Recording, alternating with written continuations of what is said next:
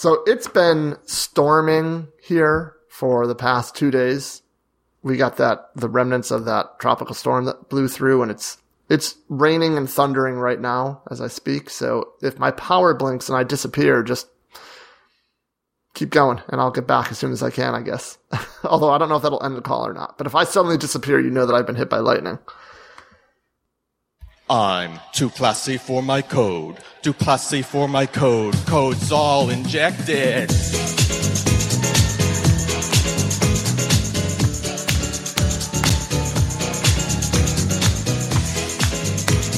I could let the song go the entire two and a half minutes. I love it. This is my favorite one. Yeah. Me too. For a minute. I use classes for my nodes. Use classes for my nodes. Classes for all code. I use injection for a service. Injection for a service. It's fine, don't be nervous. It borders on creepy sometimes, but it's Oh, slightly. I'm so classy, I write plugins. So classy, I write plugins. It said no more info hooks. I write modules. I keep my code clean. And I keep my code decoupled. Thanks to testing. Yeah, thanks to testing. Thanks to testing.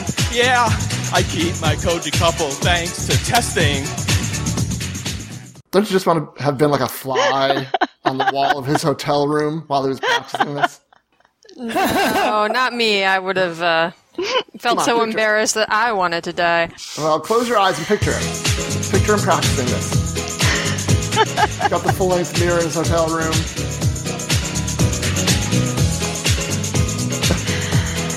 oh man, the wrong spot. Oh well. All right, well, let's start the podcast. Anyway, that was Larry Garfield from DrupalCon New Orleans, the pre-note.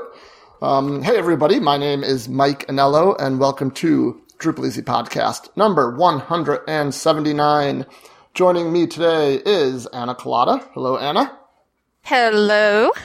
Hello, hello. And Kelley Curry. Hey. We finally got rid of uh, those pesky boys on the podcast.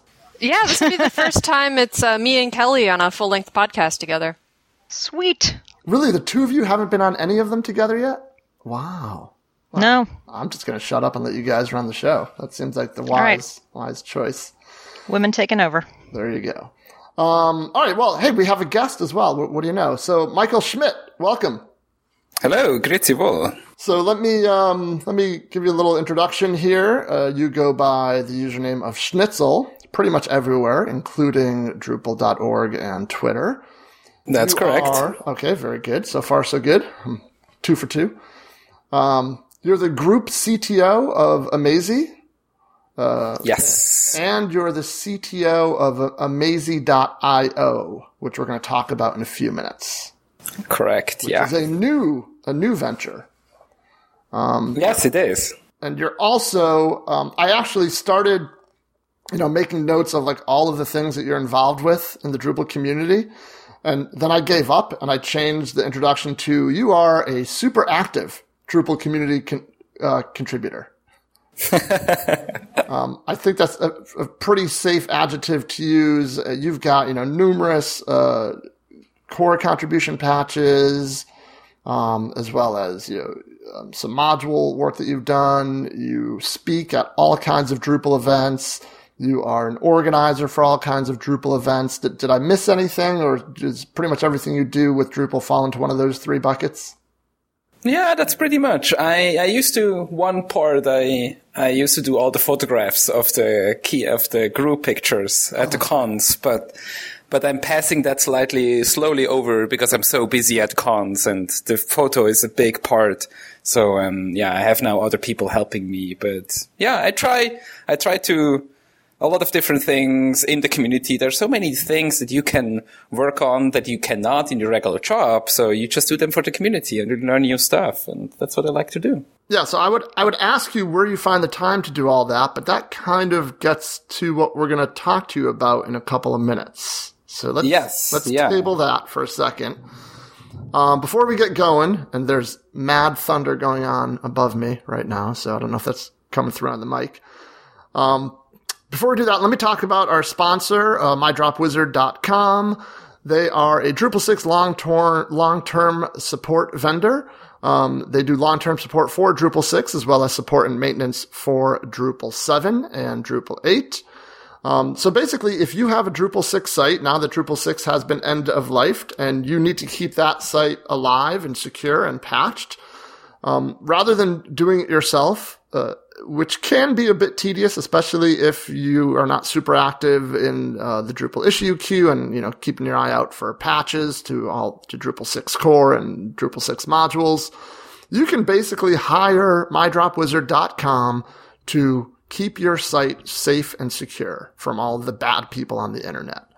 Um, hire them and um, basically you give them access to your code base and they will make sure that as patches, security patches um, are released that are related to your site, they will ensure that those patches are applied and tested. Um, they also can act as a white label maintenance and support uh, vendor. So if you are a Drupal shop and you want to offer this service to your clients, uh, you can do it through your client invisibly um, using mydropwizard.com. Uh, you can, if you want to hear more about it, you can check out uh, Drupal Easy Podcast episode 170 from a couple of months ago, where uh, one of the principals of MyDropWizard.com, David Snopek, was on and talked all about it. In addition, he joined us just a couple podcasts ago um, at one of our DrupalCon New Orleans wrap-ups. So definitely check them out at mydropwizard.com slash Drupal dash six dash LTS. Okay, back to you, Michael. Um, we want to talk to you about two things today, so we're going to have to be very cognizant of time and make sure we don't go too far down the rabbit hole with you. But I wanted to start with um, your community keynote. So you were selected in um, for DrupalCon New Orleans to provide the community keynote, which is basically the keynote presentation on Thursday of DrupalCon week. Um, so first, let's talk about you know, how did this come about? Um, was this something that you had a presentation for and you felt it, it would fit, or did you write this presentation specifically to try and get it to be the community keynote? Yeah, it is. It used to be a topic that I was very, very interested in mental health in general. First, as a person myself that sometimes works very long times and a lot. So I um, that is that, but also as a, in being a team lead and a management position of my companies. Um, but also in DrupalCon Barcelona, I gave a session together with Lauri about burnout in the Drupal community. And if you remember Barcelona, it was the time where Drupal 8 was not out yet. People felt really um, in a hard situation where they they went on for a long, long time. So we did a study or we did a survey about um, how do people feel in the community in terms of burning out, and we realized that a lot of people actually replied in saying, "Yeah, I'm I'm at the edge, and I don't know what to do anymore. Like I want to get Drupal 8 released." But I don't know what to do anymore. I'm feeling stressed. I'm feeling, um, yeah, I have no power anymore. And that was very, surprising for me that a lot of people they know that they are at the at the edge of what they can do, but they don't know how to get out of it. So we gave that session in Barcelona, and it was very well um, um, seen. The problem was that we it was the audience was too small. Um, it was part of a core conversation track and we only had 20 people, 25 people, which of course is a small one. It was a very good start, but I said, Hey, we have to get that topic um, out to the people and I mean out to everybody in the Drupal con. And so while I was actually writing my other session proposals for New Orleans, I realized that there's the community keynote and the track chairs um, of New Orleans wrote down in the track description some um, things they would like to see in that community keynote. And when I read there that they talked about mental health, I said, "Hey, that's my chance." So I never really planned to do a keynote about it. I r- really only read the track description while I was reading all other track description and realized, hey, I have a cool topic. Um, I think it's important to talk about that and it could provide the stage, not for me, but for the topic that is very, very important um, in our community. So I proposed it. And then the track chairs selected three of, I guess, the 12 proposals. They selected three of them. And then they let the community vote. And luckily I got chosen by the community to do the keynote. So give us the uh, kind of like for, for people who didn't you know, who didn't attend or haven't watched it online um, yet. What's the gist of the keynote? So I ba- it's basically two things. First of all, um, I'm sharing all my personal tips and tricks and hacks, if you want to call them that way, that I learned over the last seven years while I'm working with Amazee. I'm being part of multiple companies. We, we start almost every year or pretty much every year we have a new venture. So that means like you're back into startup mode where you bootstrap for something from strap. And that means obviously, um, it involves a lot of working and a lot of hours and a lot of, a lot of things at the same time. So, I just figured out a lot of different things um, that help me um, in basically staying sane, um, and I just wanted to share them. And because I I realized that a lot of people they also with the survey, but also just with talking to different people that they are sometimes in very stressful situations, but they don't know how to get out or how to prevent them. So I just wanted to share my knowledge, like we do in the community in general. We share about um, which tools do we use, which site building tricks, what backend, which front end. Like we are so much a community about sharing. And that was the second point. I just wanted to start a discussion about mental health.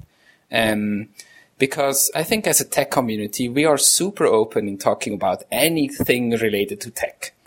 But we are very closed in talking about our own bodies talking about issues, talking about anxiety, talking about stress, talking about mental health in general.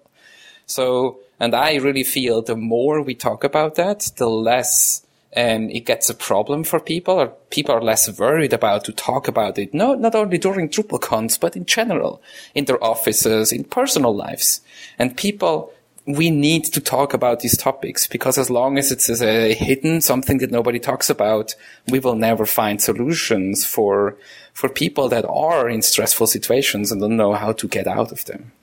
Yeah, I think what was really interesting as I was as, as I was listening to your talk, nothing there's nothing that you presented that was groundbreaking. It was, as I'm sitting there listening, I'm kind of nodding my head going, yeah, that makes sense. That makes sense. Of, of course, you, you know, that's, oh, that's a good tip. But it's one of those things that everyone, I think, kind of knows that they, they should be doing these things. Like you talk about setting goals and you talk about, you know, turning things off so that you're, you know, you have blocks of uninterrupted time. And you talk about, you know, the need to, to, get, you know, get away from your computer for a little while and let your brain kind of, I, I believe the term was go into diffuse mode. Correct. Yes. Um, so you mentioned all these things and it was nothing that I hadn't heard before. And I don't think a lot of people hadn't heard before, but I think the context, the context that you put them in and the, the fact that we all know we should be doing them, but we need and I'll use your word because I believe this was on one of your slides. We need tricks to force us to do these things sometimes. Correct.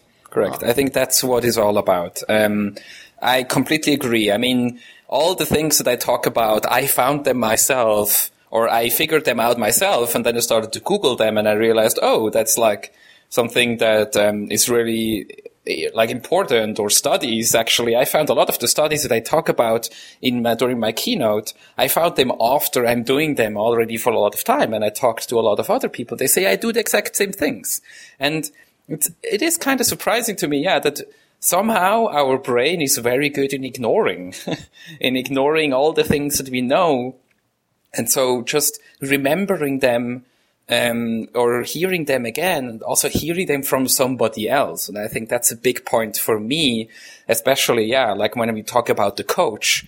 Um, so one of the things that I do, I actually have my own coach that I meet roughly every month. And the only things we do is really we check in. So I'm just telling him like where are where I'm standing with my goals. Do I need to adapt them? Did they work? What didn't work? And then maybe he gives me some insights of his view of the things. But a lot of times it's just me basically being responsible and going to him and telling him about my status.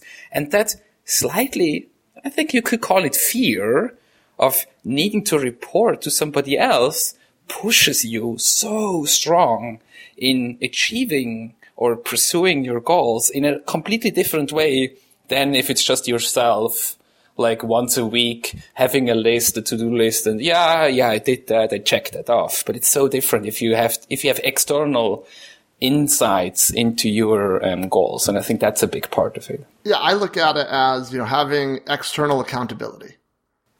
Like you, Correct. like once you've said something out loud to someone and that you're going to do, and this is, this is huge for me. You know, this is kind of my, you know, one of my little tricks is if I tell someone I'm going to do something, then it's, it's, it's done. It, it doesn't matter what it is. If I've, if I've said I'm going to do something to someone else, it's done.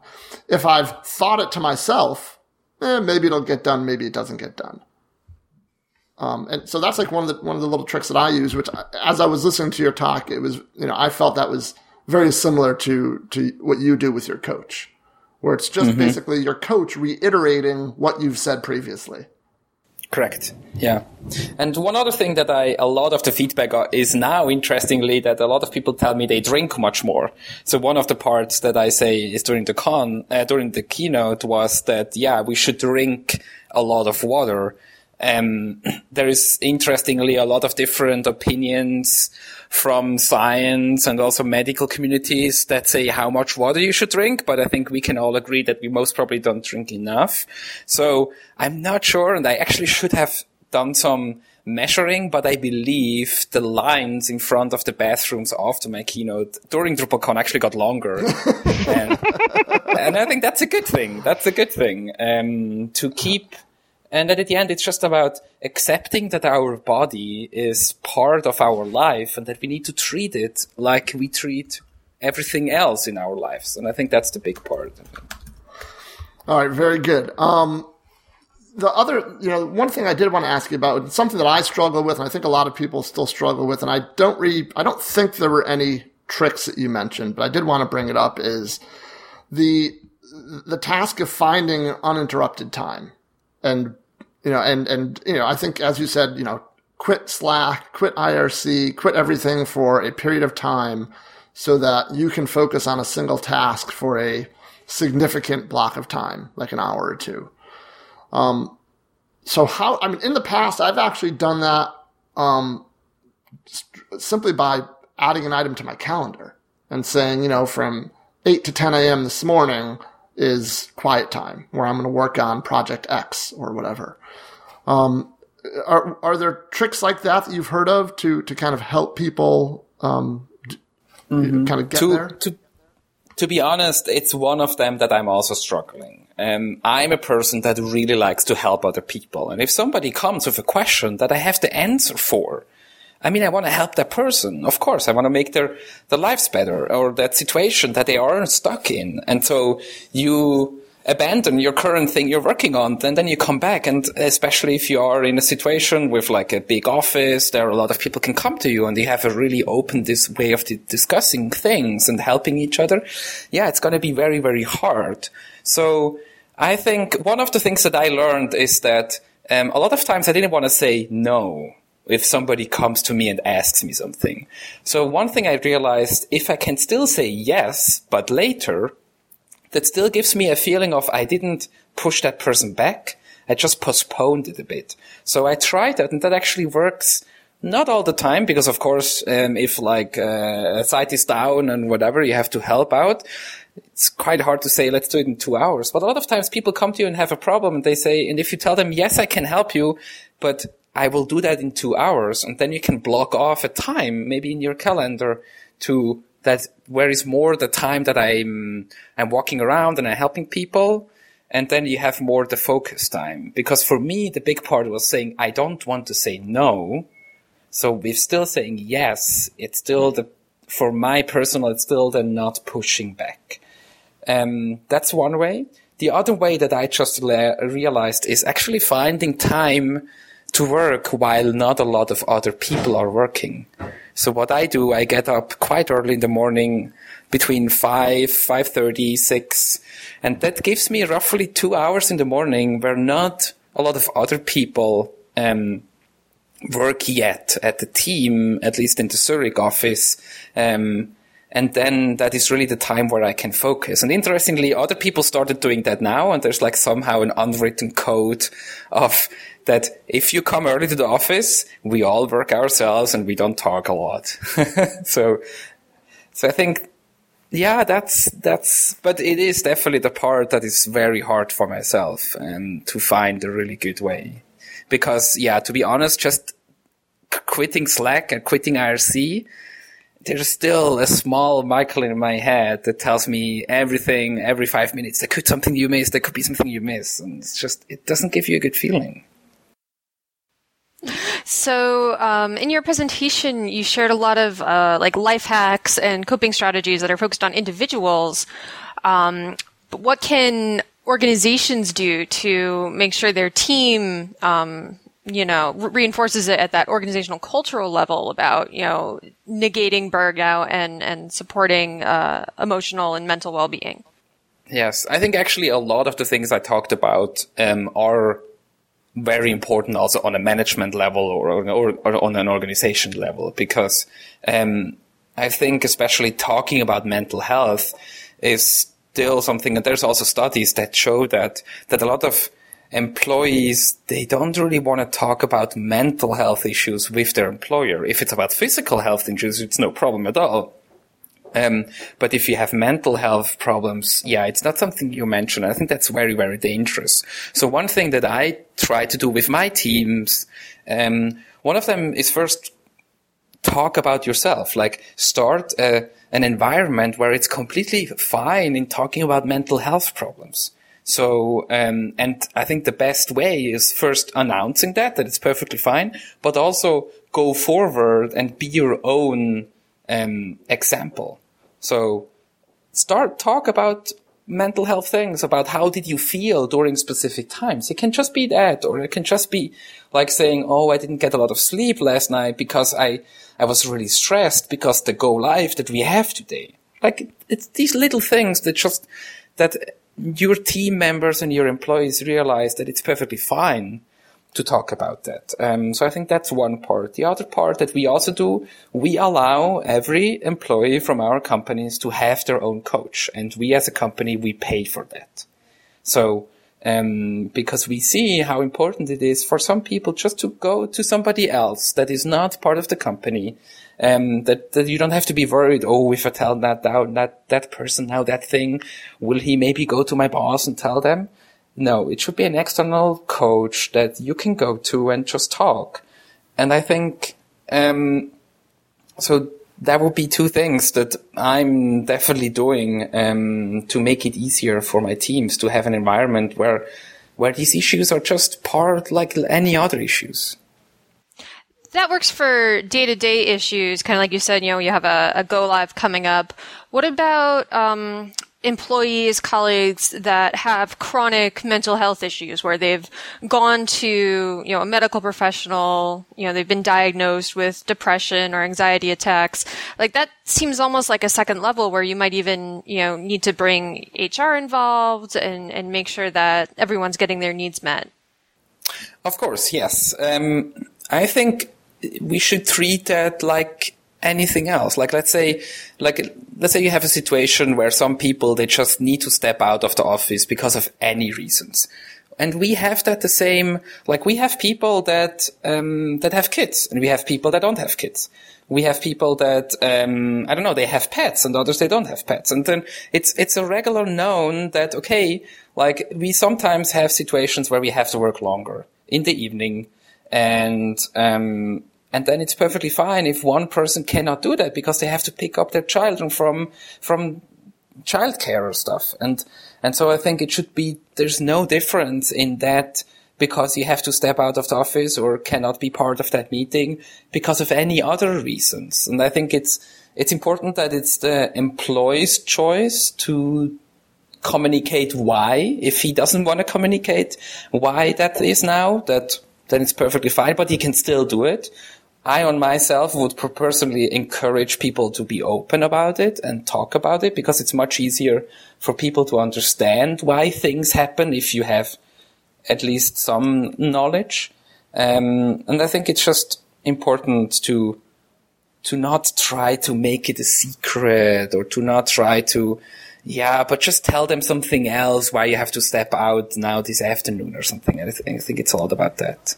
Yeah, I really appreciate the way that your presentation um, focused on it, it, it. wasn't specific to Drupal eight uh, co- contributors, and, and that that's kind of where this whole discussion stemmed from. It stemmed from Drupal eight contributors getting burned out, but I think as a community, we've been doing a pretty good job, and I, I think we still have some work to do as far as um, making sure this conversation is inclusive of of everyone, and that this is not just a core contribution issue. This is this is like a person issue. This is if if you are, you know, if you're stressed at your Drupal job and it has nothing to do with commute, with um, co- contributing back to Drupal, it's we're all talking about the same thing, and it's I think it's it's really really interesting that our community has kind of embraced you know or have let's say we're starting to embrace these conversations. Um, you know, starting with you know Mike Bell gave that keynote last year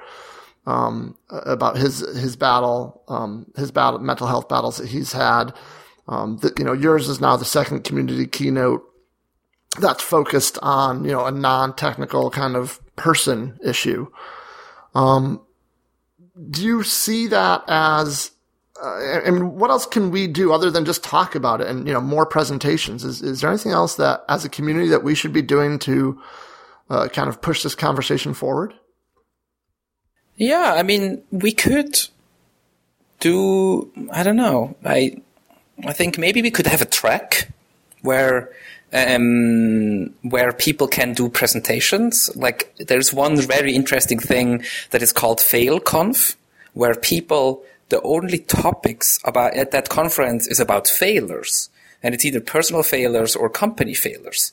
Um, but embracing that, um, that environment that failures are part of our regular life and are also important to, to evolve and adapt because how can you do the best product if you never if you never failed in in doing wrong products and so i think maybe that could be an interesting one where we where we more broaden up the topic space i mean we have so many tracks at drupalcons i think we could easily have a half one where people talk about fails but again it's about it's about failure again so or it's about um, presentations again. One other thing, I mean, we have BOFs, and there are already BOFs that are more focused of specific topics. Um, so maybe that could be a thing where we just have mental health BOFs and where we help each other, give each other tricks in how to handle different situations. I also heard that some communities actually have coaches within the community. Maybe that could be a thing that, that we as the Drupal community hires coaches that are around. And if you are a contributor and feel like in a situation that you, you don't know what to do anymore, that's the person you can go to and ask them, like, what should I do? Maybe that's a thing. Oh, so I, One I of the keep, thi- Oh, go ahead, Anna. Um, I just wanted to say I went to a, uh DevOps conference last year, and one of the things that I noticed is there's actually um, one of the pillars of that community is what they call Hug Ops, where it's it's explicit in the values of that community that they recognize that we are all humans, we all face human issues, and part of the practice of DevOps is to help automate things to make the human life better. Um, but I thought Hug Ops was a really kind of fun fun way to talk about it. So you just meet and hug everybody? I, I you could. Um, Okay. It's it, it- it's more about you know that that empathy and you know taking time for Ah. yourself, mental health. Like like it's almost like a track that's included.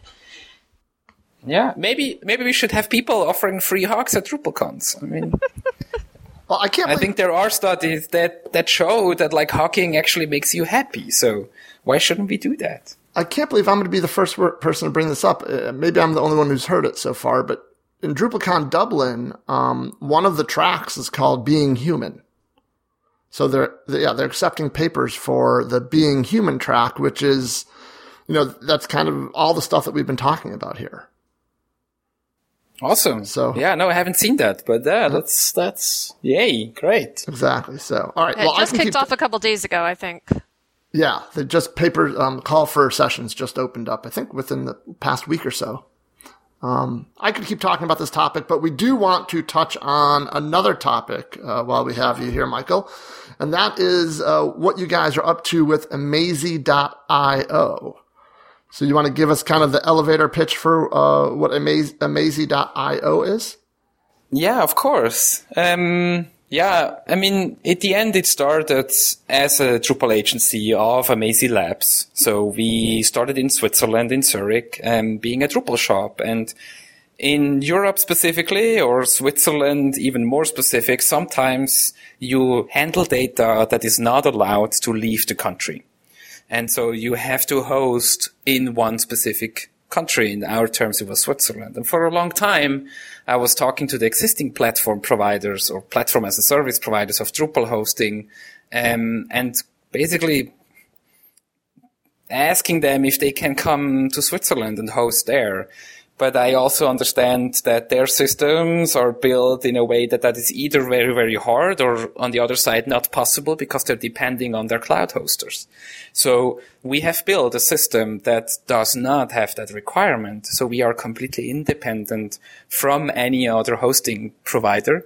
Um, we have a small requirement of like having an Ubuntu running. And with that, we can deploy Amazee.io anywhere. So we are planning to have servers in a lot of different countries. We have US, Switzerland and South Africa already. That's where the Amazee Labs offices are.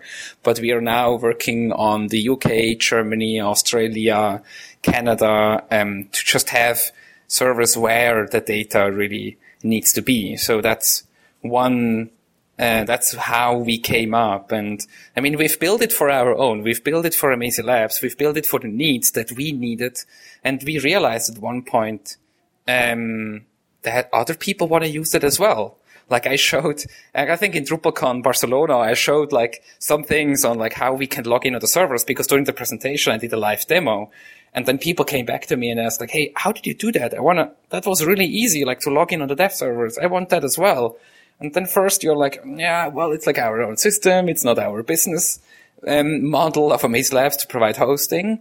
But I realized that the demand is very big. And so we said, okay, let's do that. And we found a cool name, which is Amazee.io. And so we started a couple months ago with providing Drupal hosting for everybody. That's very cool. Well, you answered my first question, which was what gave you guys the idea to do this. So, what are the things that you think set you apart from the other Drupal optimized hosts like Pantheon and Acquia? And Yes. So the first, definitely the biggest one is more a business um, value, but um, so we can host anywhere you want. So we can go in any country. Um, if you want to host in Honolulu, we can do that. Um, as long as there's a server there, we can deploy our Amazee.io hosting environment on top of that, and um, and you can use it. But on the other side, we can also host in clients data centers. And that's, um, for some clients, especially the big ones, they, what they started is to build all their private clouds. Like they maybe used to have data centers in their basement somewhere. And now they converted them all to really cool private clouds. And now they have all the servers and but they still host their website externally. So what we can do is we can take one of their servers in their private cloud, deploy Amazee.io on there, and run it in their data centers. And that means they still have full control over the data, they have full control over the servers, um, but the developers can use all the cool tools of fully automated deployments and all the things that we provide. So that's one big part um, where we are different. But that's obviously mostly for from a business point of view, developers, I mean, to be honest, do we really care where the site is running? Most probably not. We just want to have a cool and fast site. So for the developer point of view, what we provide is we have a local hosting environment that is built on Docker. And these Docker containers that you can start on your own computer completely for free. You don't even have to be an Amazee.io client for that, but they are the exact same configuration like dev and production sites. And that gives you the huge advantage of being completely sure of if something runs locally, it will also run on the dev side. And we also provide you with Varnish locally. We provide you with Apache Solr locally. So you can completely build your site locally and then push it and it will work. And that was something that, to be frankly honest, um, I never understood why should I have locally having another system than um, than runs my production site. And my developers asked me that, so I said, okay, let's implement, let's build a system, and we invested a lot of time in having that, and now we have it. And yeah, we are also opening it for anybody else to use. As said, you can just go on our website and start using it. Yeah, I thought that was That's fantastic. yeah. That, I thought that was the coolest thing about this was the fact that you know you guys provide that local Docker environment. Um, one question about that: so when when someone stands up that environment, are all of the commands or tools that they need to push their site from local to dev to test is all of that included in the Docker environment, or does the user have to go to you know a, a dashboard or something in order to, to do that? What, what's that process look like? So deployments in our case actually happen via Git. So um, we connect your Git branches with your environments. So if you want to deploy to your production site, you just push into the branch where your production site runs on.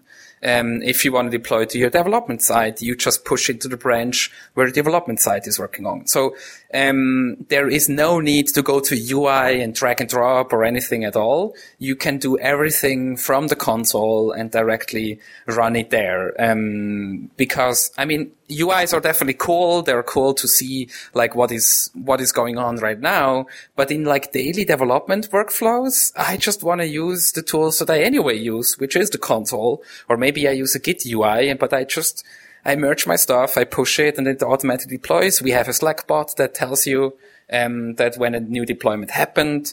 Um, so yeah, it should be really fast and really easy um, for users and no additional like logins and stuff like that. So it sounds like this is this is geared mainly towards developers, and I'm not saying that as I, I guess I, It's natural for me, and I think for other people to compare this to the other modern Drupal hosts out there.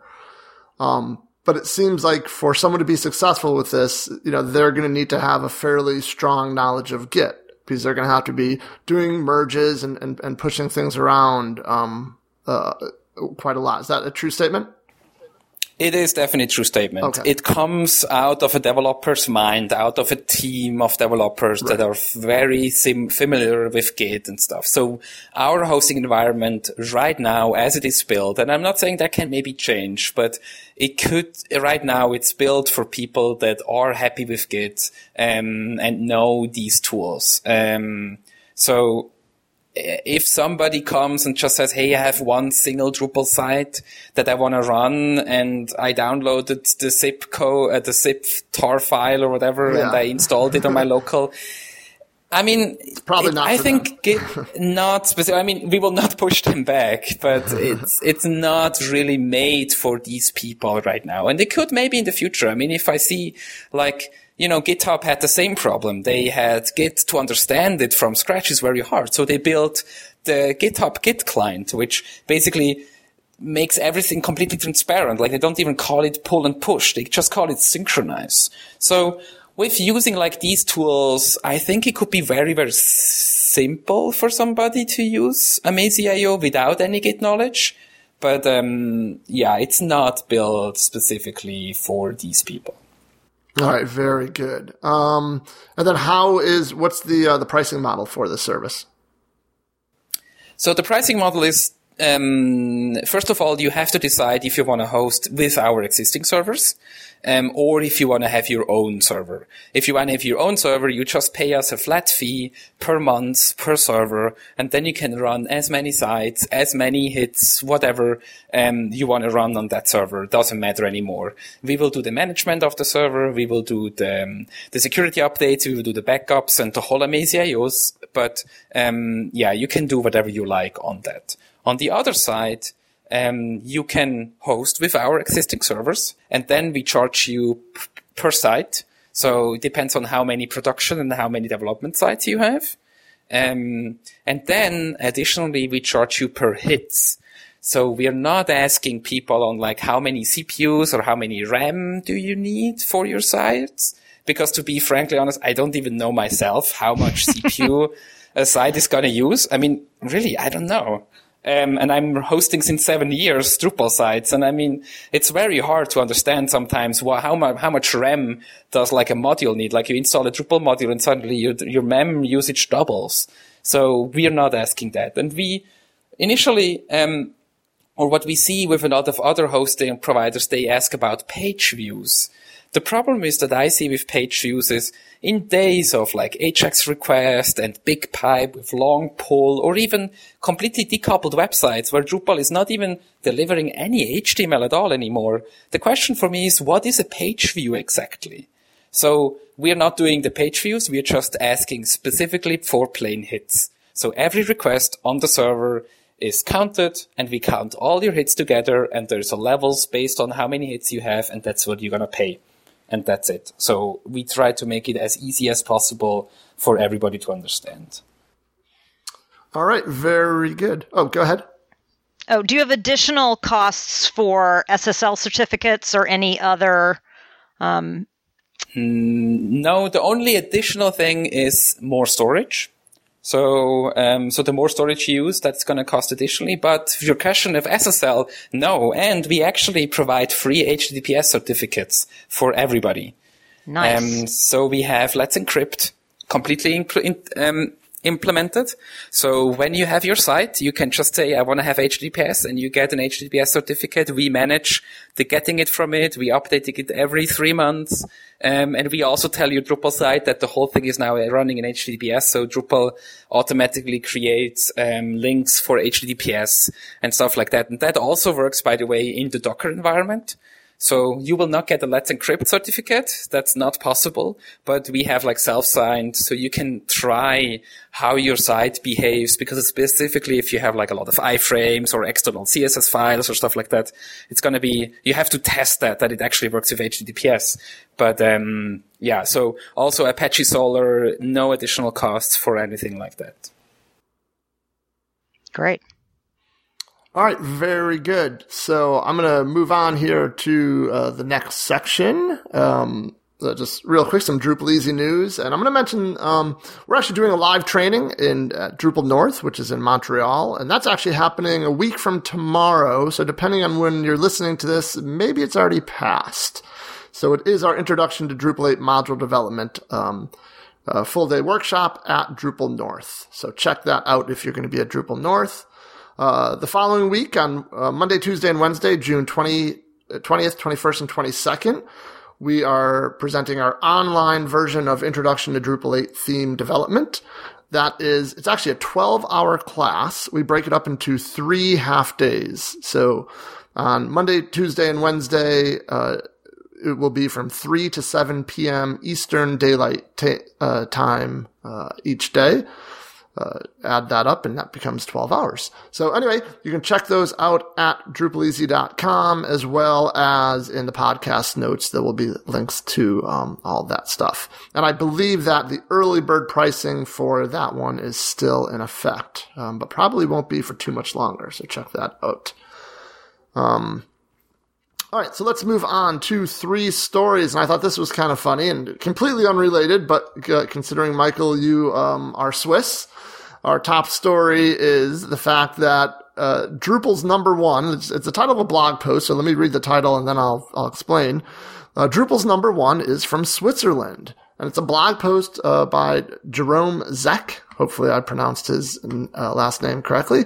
Um, but Jerome's with MD Systems, which is uh, Michael. You can probably confirm all this. It's a Swiss uh, Drupal firm. Correct. Yes, and his last name is Tech, but Oh, well, there's okay. there's no chance of me saying that properly. So thank you for covering for me.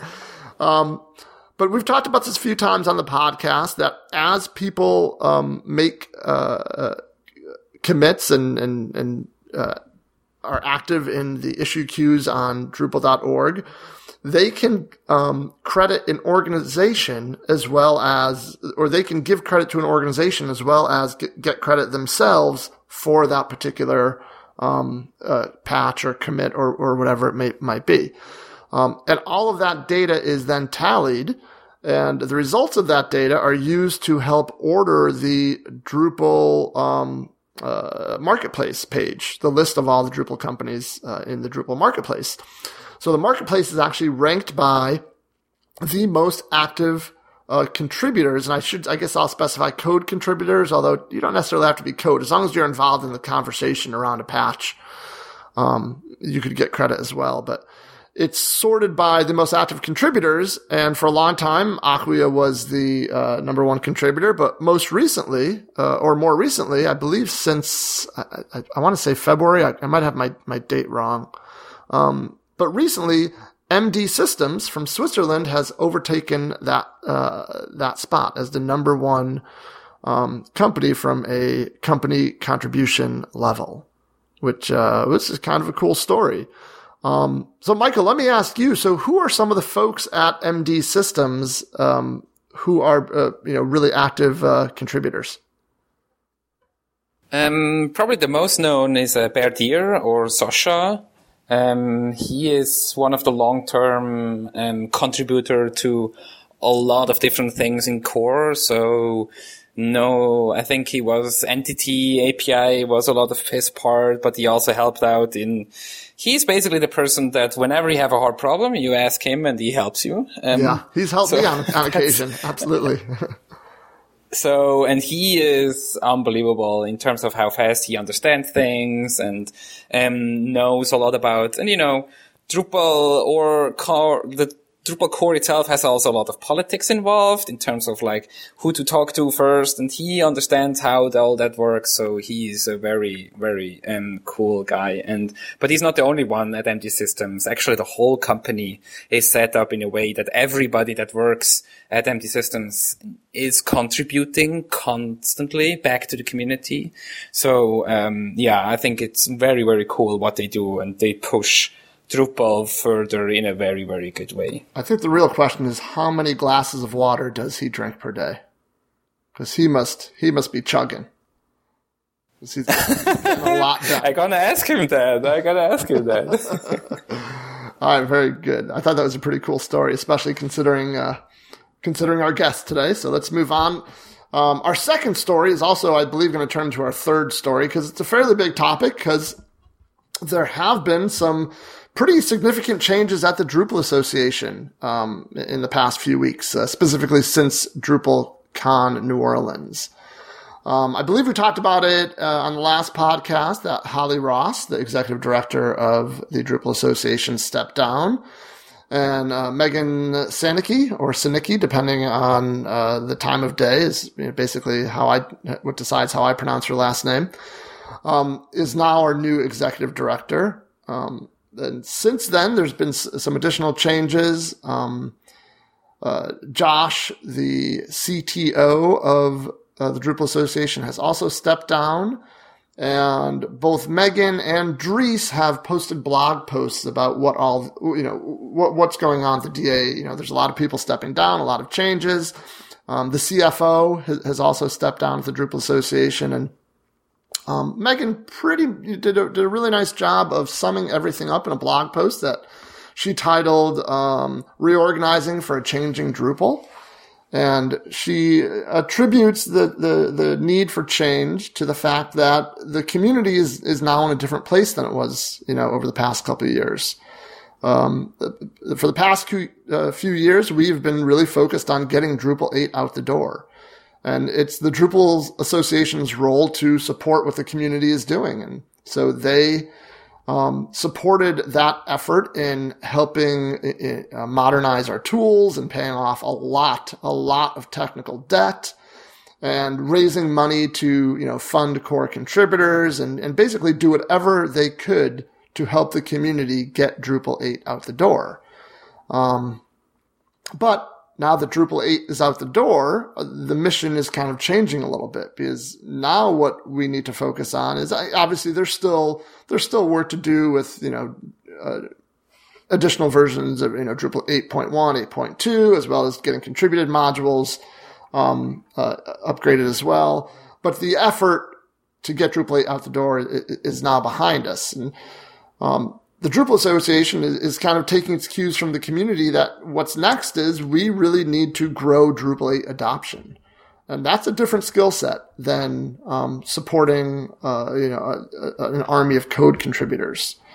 So it's Megan's vision is that you know she wants to um, help uh, the Drupal Association um, grow its its revenue base by helping organizations um, uh, connect with potential customers. So helping Drupal organizations or, or organizations active in the Drupal community connect with potential customers as a way to uh, raise revenue. Um, one of the important points uh, that uh, that she mentioned in her in her blog, blog post in her blog post, a blog post that feels like the way I am right now in, in hot, humid Florida. I feel like I'm sitting in a bog. Um, one of the things she mentioned was the fact that for the past few years, you know, we had built up a, a lot of uh, financial reserves. The DrupalCons, especially the North American DrupalCon, is um, really, really profitable. And we've been using those reserves to fund all of these initiatives to support the community and getting Drupal 8 out the door. Um, but at this point, we're, you know, those reserves are just about gone. So we need to, and by we, you know, I'll say the, the Drupal Association needs to bring expenses in line with current revenue and not revenue that includes, um, uh, you know, borrowing from, you know, our, our, whatever coffers are left. Um, so I think that's that's the gist of, of where the DA is and where the changes have come from. And I'll, I'll, I'll look at Anna and Kelley first. Is, did I did I miss anything as far as uh, the description of what's going on? I guess. No, I, I think that sounds about right. Um, I, I, saw a lot of uh, FUD, I guess, fear, uncertainty, doubt going around after the announcement that, oh, well, if we want to switch to GitHub, and that's going to be expensive, and this, that, and the other thing, but none of that was in the blog posts that I read. So I don't know if there's backchannel stuff going around or just people freaking out because humans freak out about change, and it's what we do. Well, that was, you know, so yeah, that's something I didn't mention. I, I, we may have mentioned this on the last podcast where, where Josh had, you know, um, another blog post about the difficulties, you know, of uh, uh, of that scale of change. Um, yeah, that was a great post. If people haven't read that, it really illustrated the complexity. Um, it sounds very easy to say, yeah, let's just move to GitHub, but I hadn't I hadn't thought about all the pieces that were involved in that. Yeah, we would lose a lot. Um, we would gain. I mean, we would gain and we would lose. And, and I, I, don't think that blog post necessarily comes out on one side or the other as to whether or not we no. should do it or not. Um, but what it does a very nice job of is saying, if we do it, then, you know, the scale of that effort is going to be something akin to the great Git migration, you know, move a few years ago when we went from, you know, SVN to Git because there's a lot of systems tied into Drupal's project release system. Um, and one that I, I, didn't even think about until um, I read the blog post was, you know, something I just mentioned was the ability to track um, contributions uh, back to the an organization. And that's something that's built on Drupal.org. That's kind of fully baked into Drupal.org and our issue queues. Um, and if we were to just kind of up and move, uh, you know, Drupal.org projects to GitHub, we would we would have to re-architect that, or maybe we would lose it for a time, or um, it was just a really well thought out um, article, and with a with a, a, really scary graphic showing all of the interdependent systems on Drupal.org. Okay, well, I think that's all. That's about all I wanted to mention. Did you guys have anything else you wanted to add regarding this? I mean, it's a fairly big change. I, I wanted to make sure I kind of, I, I wanted to make sure I, I, I, did a fair overview of of what's going on. I guess it was. Yeah, I think fair. you did. I, I, I, th- I think it was fair. Yeah, okay. I feel like we need a little time to sort of understand all the implications and see how this plays out. Exactly. Yeah.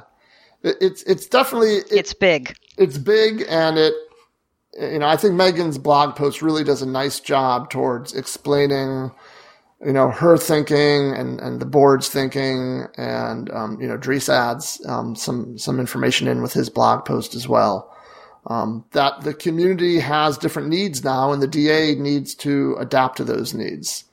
And combine that with the fact that we ramped up a lot of staff. And I, I guess I, one thing I didn't mention, which I, I'm now actually very sorry that I forgot at first was, in addition to Holly and Josh and um, I forget the CFO's name. I'm I'm so sorry, Matt. Thank you.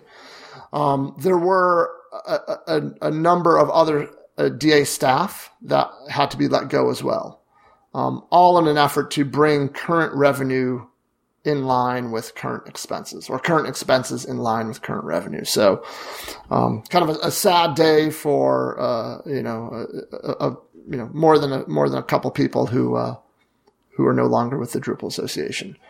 Um, hmm, By the way, if I can say that, yeah. Drupal agencies, there are seven people available right now to be hired that know a lot about Drupal. Yeah, so I can't imagine. You better, you better tell your HR people to get in contact with them. Um, yeah, so they are very, very good talent that did not have to go off the Drupal Association because of their talent, just because of other reasons, but their talents, they're, they're amazing. They knew a lot about, they know a lot about the Drupal uh, community. So they are the people you should hire now. I, I can't imagine any of them are going to be unemployed for that long. In, so, um, yeah, all right. Well, let's let's move on. So let's let that settle, and I'm sure we'll be talking about it on future podcasts. Um, but just want to make sure we got the information out there. So definitely check out the links in the show notes and read up on it. Um, it, it's important that you know, as community members, we kind of know what's going on with the, with the Drupal Association and kind of know you know know the direction they're heading and what you know, and how they're supporting the the community. All right, so picks of the week. Um, I'm going to go first because I know I've picked the rules module before. And, I, and I'm sure the rules module, if we went back and looked how many times it's been a pick of the week, it might be the most picked pick of the week. Um, and I was actually, while I was setting up the rundown, I was, you know, I had a few notes um, written down about what could potentially be the pick of the week. But just a couple of days ago, I had this task where I'm using the flag module um, as a global flag uh, for a client site where they needed to flag a particular, you know, type of content and unflag it. And they'd have different people flagging and unflagging it and, and, and, things like that. And it was actually, it was a flag that had a field associated with it. So, um, if you've just used flags like kind of out of the box, then you get to flag things and unflag things. But flags are also fieldable entities. So when you flag something, you can also set, you know, you can enter data into fields associated with that flag. So this was that type of flag that had some data associated with it. And I had it all working great. And kind of at the last minute, the client, you know, said, Hey, you know what we really need is we, we really need a history of, you know, when stuff gets flagged and unflagged and what the value of those fields are. And I'm like, Oh man. So for, you know, an hour or two, I was doing some research. I was looking up like, is there such a thing as flag revisions and stuff like that? And I couldn't find anything. And, um, I think I had a lot to drink that morning and I excused myself and, you know, went to the, went to the men's room and for a couple minutes and, I, and in that few moments of diffuse brain thinking, see, see what I did there? it, it, came to Very me. Well. Yes. It came to me. I could do all of this with the freaking rules module. Um, because the rules module has integration with the flag module. So anytime something is flagged or unflagged, um, I could I could kick off a, a rule. Um, you know, there's a rule action for flagging or unflagging an item. Um, so within an hour, or probably less than an hour, I had the solution, and it was beautiful because it's so clean. I added a, a text area field onto this particular content type that stores um, kind of the the history of the flag, and every time the flag is um, every time that particular node is flagged or unflagged, I basically have a rule that says, okay, well, if this node is of this type and if it has these, this field and this entity has this field, then I'm going to set a data value, which basically says this node was flagged on this date, time, date, or date time by this user, and the value of the field is this. And all that stuff I, I did within the rules interface, um, just using that, you know, the crazy, you know, token system or depend, I forget what it's called in, in rules now, but where you set all those values using colons and all that stuff. Um, but I had it up and running and working and the client loves it. And I realized that if I hadn't like been familiar with the rules module, I probably, that probably would have been like half a day task at least, um, writing a custom module to make that happen. Um, so that's why my pick of the week is once again the rules module. So Anna, top that. Um, I can't because rules is awesome. It's a great workhorse. Um, and, and it, it, part of the pride I have in working with Drupal is taking these tools and building something awesome and custom out of it. So I totally understand where you're coming from uh, with your love of rules. Um, so my pick of the week I learned about yesterday. It's called teleport.org and it's a site that uses like big data, big data collection um, and it's for comparing different places to live. So I live in Chicago. I can put in, hey, I, I spend this much on rent. I make this much per month. I want to look at other cities that meet these criteria. And it can tell you, um, well, hey, so Toronto would be really good and it would be cheaper. But if you move to Zurich, is it even better match? But it'd be a lot more expensive for you to live there. Um, so it's focused on startups and knowledge workers and for those types of folks and also kind of, you know, the digital nomads that, uh, some of us in the community are but it was pretty f- fun to play with, and it uh, lets me know places where I might need to move after uh, this year's elections. okay, I was about to. That kind of answers my question. So very good. that answered my question of why are you thinking about moving? All right, um, Kelley. All right, so I switched up my pick of the week at the last minute. I was thinking about Schnitzel's keynote, uh, and so decided to do something themed to go along with that. Um, so for years, people have been saying to me, you know, oh, you really should try mindfulness. And I'm like, look, I'm way too type A. I have 20 million super important thoughts in my head at any given moment, and they all need to be there. And there's no possibility that I could clear out all those important thoughts because that's just not the kind of person I am. Um, but in fact, if you can clear those 20 million thoughts out of your head, you will be less stressed and you'll be better able to focus and you'll be a little more relaxed. So finally, I decided to try it. Um, and there were two things that I didn't really get about mindfulness that that made the difference between being unwilling to try it and willing to test it out. Um, and one was that you don't actually have to clear your mind of all thoughts. It's not necessarily about being you know completely thoughtless which still seems impossible to me but it's just about being able to you know focus on one particular non-stressful thing like the fact that you're breathing um and uh and the second piece was the second piece has gone out of my head as I've talked about having no thoughts in my head. That's awesome. um, so I'll tell you about the app, and then I'll probably remember what the second thing was. Um, so, uh, so the app that people really like is called Headspace, which is at headspace.com, and it's just a little guided mindfulness app to help you with that process. Maybe that was the second thing that you don't have to sort of do it in the uh, in the emptiness of your own head. You can there are actually apps that can help you with this and help bring you back to um, to focusing on being mindful when you start to go through your stress list um, instead of instead of calming down. Um, so I'm going to encourage other people to try for you know just 10 minutes a day to get the 20 million thoughts out of your head. See, I've tried I've tried Headspace. I've also yeah. tried, and I actually have it as a um, like a little bookmark on my on my browser, like one I see all the time for calm.com. Mm-hmm.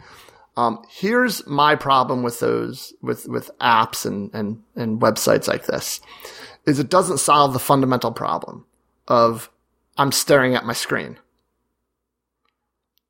Like, I don't want to use an app to figure this, to, to, to, you know, lose my, you know, to clear my head because I know if I'm staring at my phone, like an app on my phone, I'm like, you know, a, a click away from looking at my email or if I'm looking at a, a, you know, the calm.com website, there's, you know, 13 little icons bouncing up and down trying to get my attention on, on my, on my dock.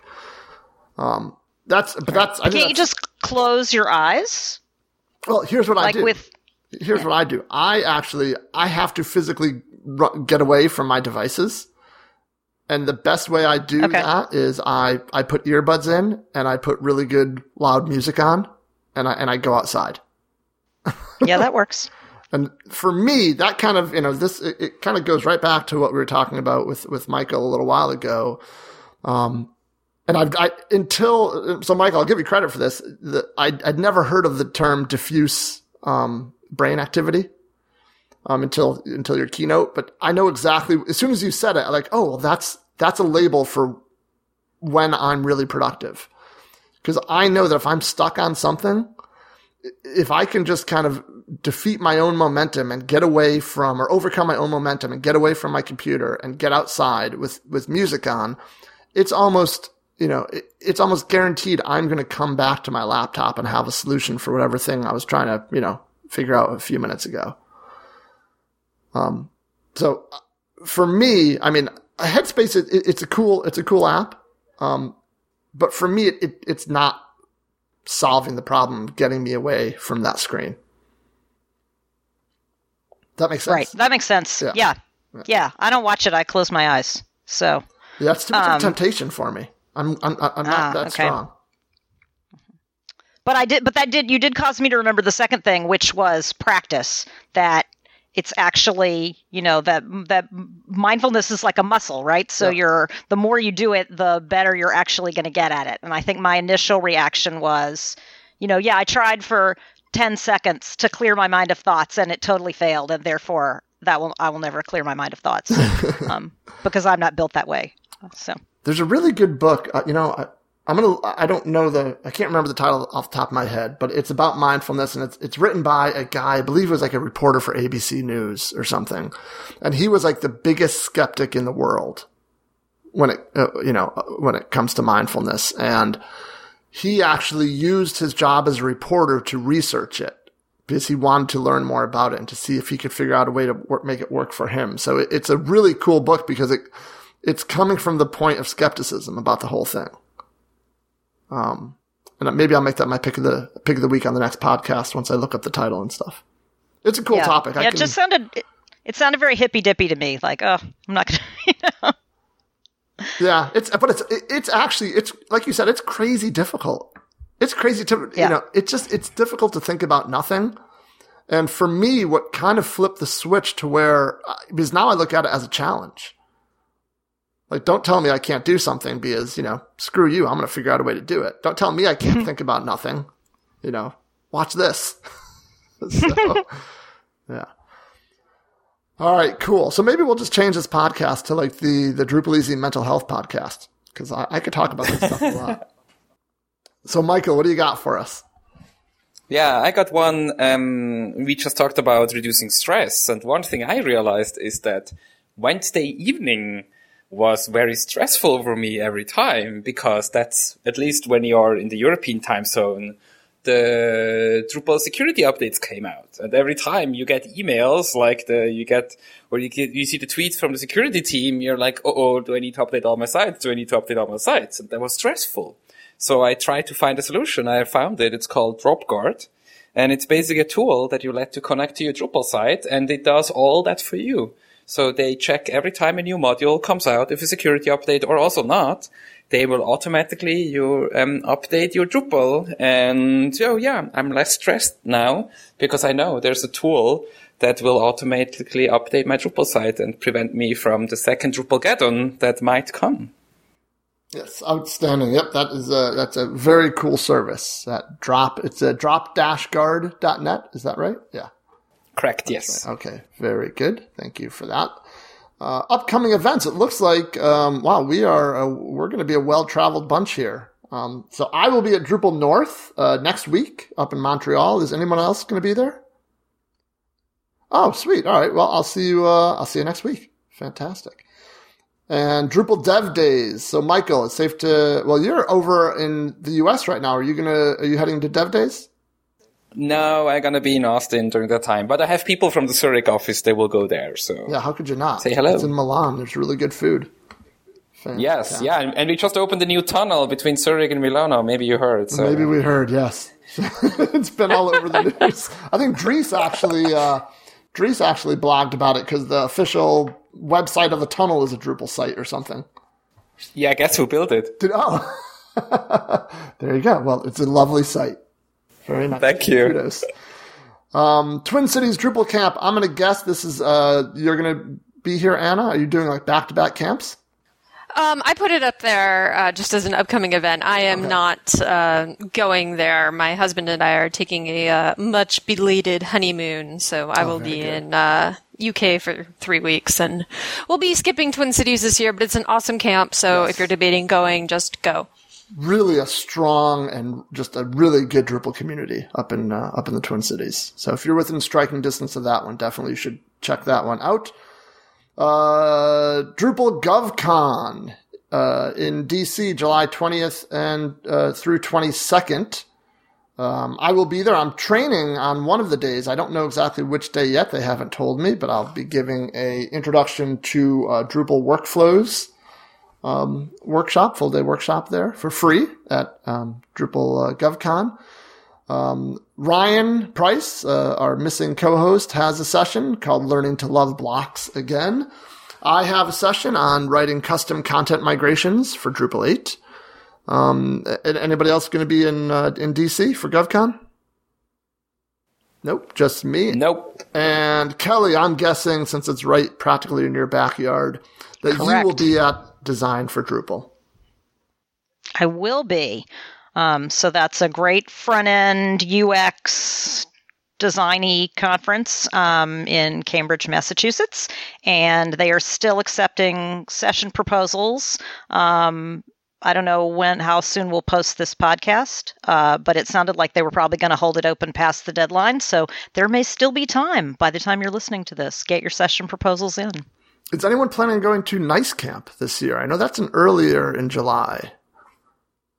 I'm actually toying with the idea. That's July 8th through 11th, I believe, at the same at the UN at the United Nations building um, in New York City. So that's another camp, which uh, I failed to put on the upcoming events list, but that one is uh, is coming up uh, uh, actually a month from today. Now that I look at the date. So lots of uh, lots of really fun camps, um, really good events uh, coming up here in the next uh, month or two. So let's talk about uh, Michael. Where can people find you online? Um, everywhere basically, but I guess the easiest is Twitter at Schnitzel or on my website schnitzel.io. Where does the where's the username come from? Um, it's Uh, somehow in school and my last name. So my last name is Schmid, which also starts with SCH. Right, right. And I just really like Schnitzel. So I think somehow people started to call me that and it never went away. And then, you know, at one point you, you start your internet live and you get asked about the username and then you type something in. That's what I did. Boom, there you go. yeah. And that boom, there you go. Yeah. It's fun to say, that's for sure. Schnitzel. it's it, really- it's really weird though to actually have an Instagram account with the name Schnitzel. Um, I have to unflag myself like five times a day of people of people tagging Schnitzel on Instagram. Yeah, well, that's a that's a real first world problem. Yeah, I guess I have to read into like um, machine learning and figuring out if it's a Schnitzel or if it's my face and untagging myself from from Instagram or so. There you go. Kelley, how about you? Where can people find you online? I am Brightbold on D.O and Twitter and the web and most other places. All right, and Anna. I am akalata, also pretty much everywhere. All right, I'm I'm actually I'm I'm actually suddenly very psyched about next week that we're going to get to hang out again. There's actually going to be a Yeah, bunch it'll be people up fun. there. Yeah, surprisingly a, a bunch of people that uh, I didn't expect to to be in Montreal. Are going to be in Montreal, so that's going to be a that's going to be a fun weekend. I'm Um, looking forward to poutine. Poutine, yes. I think I I'm not Oh, sure if I've ever had it before. I know what I haven't is. had it in Montreal, but and it's definitely like it's more of like French Canadian than than non French Canadian, right? oh, absolutely. Okay. All right. Well, good. We'll we'll have some some poutine then. Um, where am I? Oh yeah, the internet. Uh, Drupal Easy at Drupal Easy on Twitter, drupaleasy.com, blah, blah, blah, Drupal Easy, Drupal Easy, Drupal Easy. Our missing co-hosts, Andrew M. Riley, Liberatr, Tedbo. Um, I'm never going to mention Ted's old company since he's now an Acquian. I'm actually going to, this, that's right, Kelley. Get that out of the rundown. It's gone. Kelley just deleted it. It's like, Ted's almost dead to us anyway, so. Although it was Andrew who, I'm going to say it again, Andrew wanted to shovel lime onto my body. So I wanted to No, see, we, we can't kill Ted because he's working on all the DA module porting stuff. All right. Well, maybe. Maybe. Anyway, all right. Five questions. Uh, one of the one of my favorite parts of our podcast. Michael, so the idea here is, and we're going to pretend like you did not already fill in the answers here. Uh, the idea here is we're going to ask you five questions, and you're just going to give us quick answers off the top of your head, and we're going to have fun with them. So the first question: Oh. Name something interesting you do outside of Drupal. I fly drones. What kind of Either in first person view. What kind of drone do you have? So like little ones, Mm-hmm. little ones like uh, first person view. So they have a camera in front and you have like video goggles on and you fly them like, it's like Star Wars. Yeah. Um, so you fly against friends and you crash and you rebuild. It's actually a big part of it is building than not flying, but hey, that's what it's about. And then I also have a really, really big one that I'm still waiting on a possibility to actually take the group picture with. But um, drone regulations are unfortunately very hard. So it's an octocopter that lifts like a whole Canon camera and you can fully control it and make cool videos of it. And yeah, that's what I do when I have time. So do you do any of the drone racing, like through the yes. Oh, wow. Yeah. So that's the FPV stuff. And um, man? yeah. All right, that's cool. So you you you seem to manage your time really well, I think, because it seems like you do a lot. Yeah, I just do a lot of small things. I would say I'm not. Oh. I'm not a person that can focus on one thing and do only that. I'm. I need like, I need to do a lot of different things, and that's one of them. I'm going to guess that you do But- not have any children. I do not. There you go. I don't have a That explains it. Okay, that, that, now, now I understand. Okay, Not yet, I have to say, but I, I. I, I love playing with children. It's actually one of my favorite things to do outside of the office is to, to play with children because I feel they have another view of the world that we adults sometimes lose. yeah, we're So, definitely locked yeah. into perspectives a lot, where, where where kids aren't. I see that a lot with my kids. Um, name the the last piece of software that you installed. Yes, there was beginning of the week, so I just moved into a new office and into a new apartment building, and uh, I finally bought myself an Alexa, and with some other tools like Wink, um, which is like I can automate my whole home, so I can come home and I can tell Alexa that it should turn on the lights, and it turns them on, and I can turn uh, tell it it should turn on the TV, and when I go to bed, I just tell it turn everything off, and it all happens automatically. So that's So what's what, really cool. what piece of that is Wink? What is Wink hardware or is that software or Yeah, so Wink connects your smart switches. So you have to replace all the switches in your apartment or house. Okay. Um, but Wink is like the controller Okay. that controls these smart switches, and Wink and Alexa can communicate together. So there you can go. tell via Alexa you can connect all, and you can create groups. So like you can say like the living room and everything that is in the living room is either turned on or off, and all that kind of stuff. So do you have a Wink command or an Alexa command that you can say that automatically turns on all of your drones and has has them hover in your apartment like four feet off the ground? Uh, no, but damn, now I don't have a weekend. That would be cool. Yeah, let's get on that. no, that would be cool. no, I'm working on like on like blinds right now. I lear- I'm, I'm realizing that blinds manufacturers are not really in the Internet of Things yet. So we'll see. There you go. Guess I still have to manually use my blinds. What is a goal that you have not accomplished yet, but one that's terrifying? And if you'd like, we can call up your coach and we can talk to your coach about this. Actually, one thing that was very terrifying for me, like a year ago. So I'm, as I said, I'm the group CTO now, but I used to be the CTO for Amazee Lab Zurich and giving that up and moving on, that was very terrifying for me. But with my coach, um, yeah, and just maybe, um, making baby steps and by piece by piece. So, but I I actually accomplished that now. So I think for me, just life in general is very terrifying. if I would tell somebody that never experienced life, and that I would tell them about life, like all the things you have to do, and that you have to go, like that 30% of your time of your day you're actually spending with working, and then another 30% you spend with sleeping. So you are like, it sounds very strange. Like life in general sounds very strange to me. I mean, we're all doing it, and there's no no escape. but I think I think I'm I want to achieve life. So yeah. I, I, think I just want to curl up in a ball at this point. You just scared me. I'm sorry. Holy cow! Um, what's the last exotic animal that you hand fed? Um, an elephant. Yeah, so we have an office in Cape Town, South Africa, and they have very cool safaris there. So we went out there and we rode and hand fed an elephant. That was, that, these things are big. I knew they're they're big. So don't tell us yet. I want us to guess. So we're going to go around the horn here. I want to guess what did you feed the ele- elephant? So I'm going to let Anna go first. What do you think Michael fed the elephant? Let's say a carrot. A carrot. All right, Kelley, what do you think? Wow.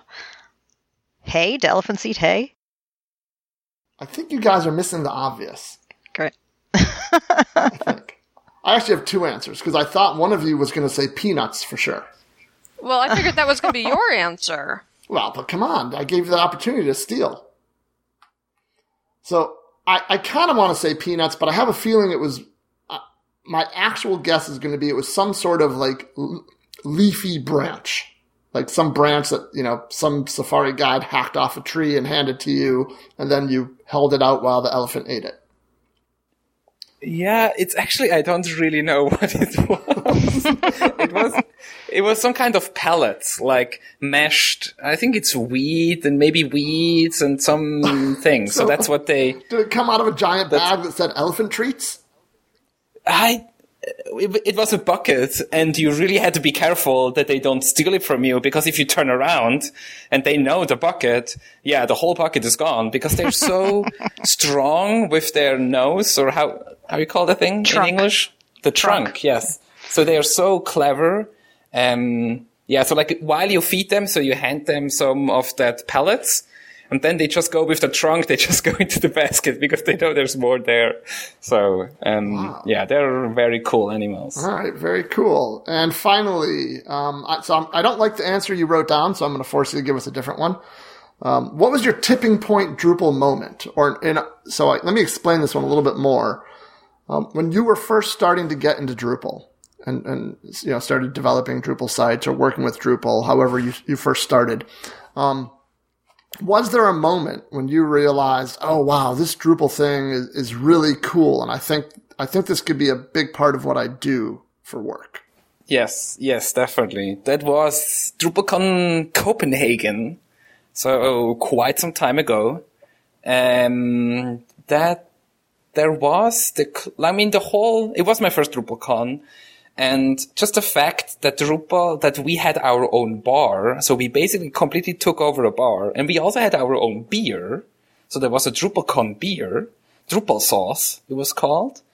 And just realizing like all these, that it's more than just code. And I think the crazy dipping point was the closing ceremony. Maybe some of you remember the Kitten Killers so there hmm, used to yes. be a band by I think was it Node One? That I sounds some right. Of them, yeah.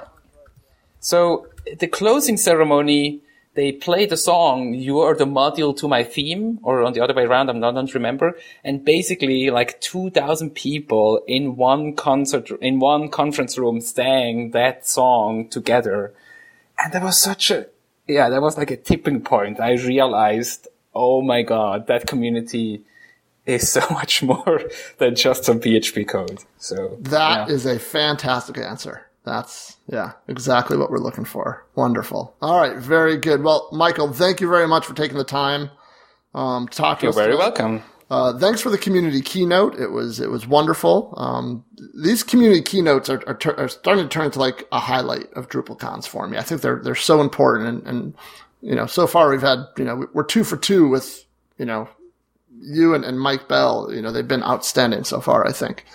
Um, so let me mention real quick. uh, webenabled.com and devpanel.com, longtime sponsors of the Drupal Easy podcast. You can build, manage, and deploy your sites using webenabled.com and devpanel.com.